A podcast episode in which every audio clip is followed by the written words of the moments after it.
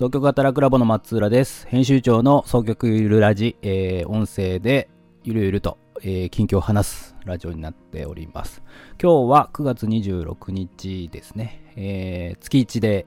えー最近はですね、更新をしてます。先月、えー障害者手帳が届きましたっていう話をしまして、早速ですね、ちょっと手帳をもとに、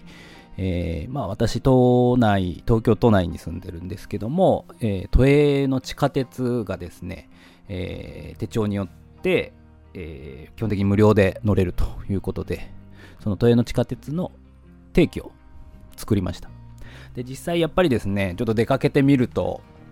まあ、無意識にというか、あんまり気にせず交通費使ってたなと思って、なんか都営のね、交通、地下鉄代が、あの、カウントされないだけで、結構交通費が変わるなと。これが積み上がって年間になると結構な金額になるなと思うと、本当まあありがたいですし、やっぱ出かけるね、ハードルが下がるというところはありますね。まあ、手帳を持った背景としてもね、あのやっぱり言っても総局のね、波は未だにありまして、ね、日頃、えー X、Twitter とかね、YouTube で発信してると、あの松浦はすごい安定している風に見えるっていう風に言っていただけるんですけど、やっぱまあ全然ね、日々小さい波はありまして、で、大きく揺れることも最近あったりして、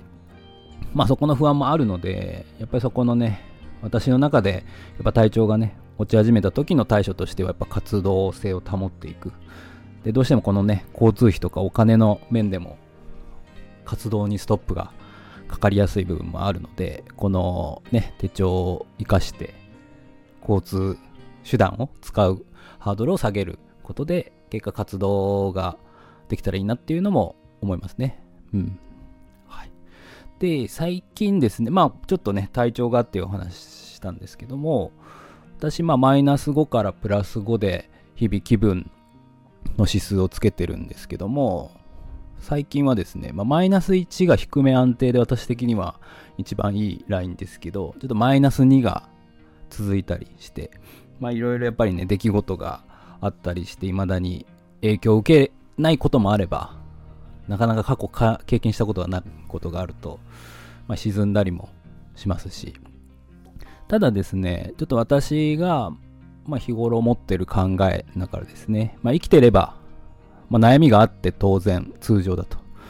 で、ないとむしろ不安っていうのを思ってたりします。で、なんかその悩みって、まあ、まあ、大概の人はそうだと思うんですけど、悩みがない人って、よっぽどいないんじゃないかなと思うんですね。で、私のイメージだと、なんかその自分の中で悩みを抱えるスペースが常にあって、例えば何かのね、悩みが解決したとしたら、また新しい悩みが入ってくる。その悩みは、まあ、大小あるかもしれないけども、常に人間何かしら悩みを抱えているものなんじゃないかっていうふうに思ってます。で、じゃあ悩みを抱えていることが良くないかっていうと別にあんまりそうは思ってなくて、どちらかというと、なんかその今はこれを悩んでるっていうふうに把握している状態の方が大事で、なんかその悩み解決したって思って、あの、何もなくて、むしろハッピーだなって思う状態は、まあ、総局の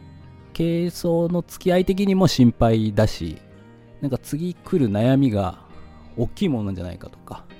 なんかその抱えきれないものなんじゃないか、どんな悩みが来るんだろうっていう方が自分にとって怖かったりして、むしろ扱える悩みっていうのを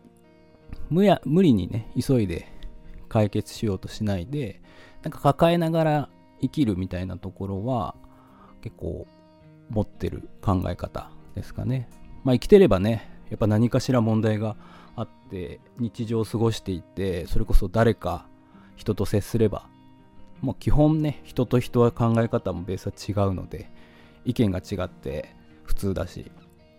まあ大体人間関係で悩むことは多いと思うんですけど、あとまあ仕事のね、ミスとか悩むこともあると思いますけど、で、悩んでいることが良くないっていう風にしてしまうとやっぱそれを解決しなきゃでも解決できないことだとぐるぐるしてで悩んでること自体で余計沈むっていうのは、まあ、自分はもったいないなと思っていてなんか解決する以外にも保留っていうことをってもいいんじゃないかなと思います。まあ、それによってね必要以上に問題にとらわれないというか悩み事にとらわれないみたいな付き合い方をしてます。なのでまあさっきの最初でマイナス1低め安定とは言ってもやっぱ低め気分が低めっていうのは良くない状態なんじゃないかやっぱ解決すべきなんじゃないかっていうふうに思わずにまあそれでもいいやっていうふうにね、まあ、問題を悩みを抱えながら生きるっていうふうに結構それ自体がしっくりくるというかいい意味で諦める。なんかね諦めるの語源っていうのも明らかにするっていうところから来てるみたいな話ありますけどなんか自分の中ではまあ明らかにしてもうこれはもう手放すというかなんか悩みは悩みとして扱う。まあもちろんね解決できれば解決してでもいいと思うんですけどもし解決できないと思っても、まあ、悩みがあるなっていう。なんかこういうふうに思えたのも、まあ、自分の中では双極性障害を通じて、